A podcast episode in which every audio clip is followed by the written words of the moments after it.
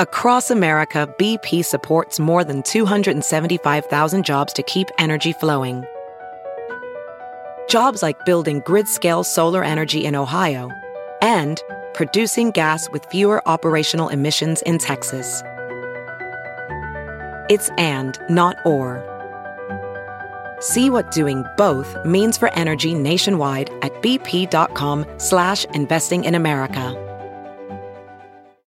Young Chinese ask, does this life spark joy? In growing online communities devoted to minimalism, young Chinese swap tricks for scoring bargains or cutting down on unnecessary purchases. But the real motivation is regaining a sense of control in an uncertain world. Written by Shao Wenjun and Chen Youhua. Published by Sixth Tone. Narrated by Elyse Ribbons. Can a new TV spark joy? How about a gaming laptop or handbag? For a growing number of young Chinese, burned out after a decade long consumption binge, the answer is no. Marie Kondo's call to minimize the clutter in life didn't just resonate in Japan or the West. Since it was introduced from Japan about a decade ago, millions of Chinese have embraced minimalism or minimalist lifestyles as a cure for their ennui. Some have even put their dreams into action, abandoning their jobs to join communes or learn woodworking in the countryside or becoming avid thrifters. On Douban, a sort of cross between Rotten Tomatoes and Reddit, forums for minimalism and minimalist living boast a combined 900,000 members.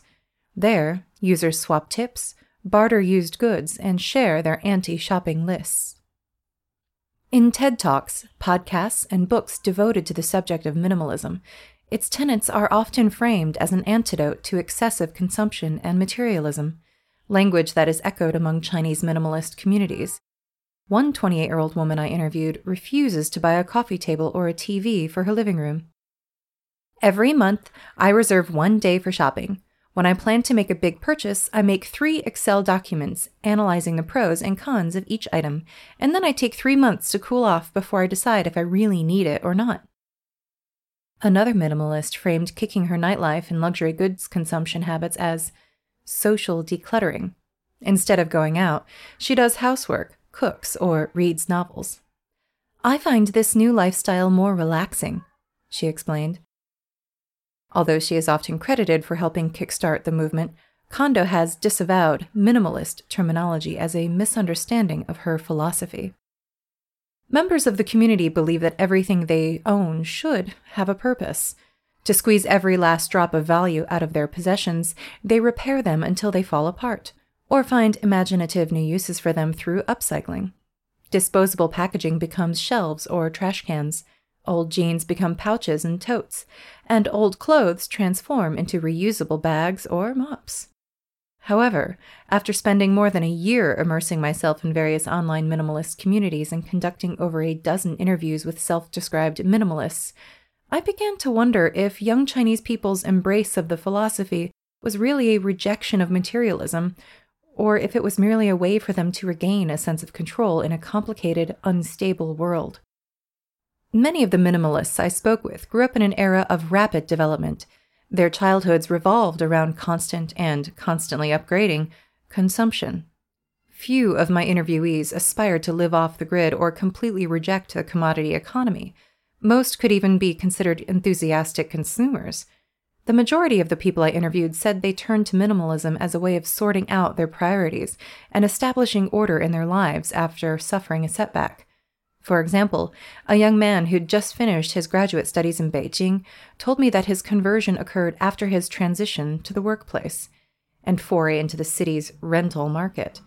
After moving several times from one rental apartment to another, he experienced a revelation. My possessions were a hefty emotional and financial burden. That's when I truly went minimalist. Several people, such as a 26 year old man about to embark on a career as a pilot, expressed anxiety about their futures. Sifting through old belongings or controlling their urge to spend allowed them to regain a sense of agency. For them, minimalism was an antidote, not to consumerism, but to the feeling of helplessness that comes from living in a period of tremendous instability and uncertainty. Regardless of what led them to adopt this lifestyle, my interviewees agreed that minimalism had stopped them from defining themselves according to their possessions and living their lives according to others' standards. As a result, they began to feel more in touch with themselves and more appreciative of what they already had. Ironically, wherein in the West, minimalism is often an ethical stance tied up with greater social issues, such as environmentalism, sustainable consumption, or fair trade, Chinese minimalism is more centered on the individual. It's a personal choice that people make in order to live more comfortably and freely. This divergence is related to the context in which the two movements emerged. In the West, social movements and consumption are both viewed as important means of self expression. By comparison, many of the Chinese minimalists I interviewed said that while they hope their families will respect their choices, they don't want to impose them onto others or affect other people's lives. Some don't even want others to know about their lifestyles. A few even defended consumerism on economic grounds. One interviewee told me, I think that consumerism is necessary to the development of society. Without it, how can the economy continue to grow? That's why I let other people shop, even if I don't anymore. Though they may care about sustainability and the environment, most Chinese minimalists have adopted this lifestyle out of an individual rather than collective concern, and they have little faith in individuals' capacity to influence society. That said, minimalism does represent a form of individual rebellion against traditional Chinese society's complicated norms surrounding familial ties and human relations. In particular, young people who've migrated to the city have, to an extent, liberated themselves from these, at times, oppressive norms, thus giving themselves a chance to get in touch with their own needs and determine what they think is most valuable in life. You discover that very few relationships are actually meaningful or valuable, one interviewee told me. The majority of my interviewees believe that the goal of minimalism is to forge a lifestyle with more room to focus on their growth and fulfillment instead of others' expectations. In their eyes, societal pressure to keep up with the Joneses through a never ending series of increasingly expensive purchases is at odds with their desire for individual autonomy. At the same time, increasing precarity is pushing young people to reappraise their lives. At a time of record youth unemployment, layoffs in once booming industries like tech, and an uncertain post pandemic economic situation, saving money and developing sustainable lifestyle habits can help young Chinese re establish a sense of security.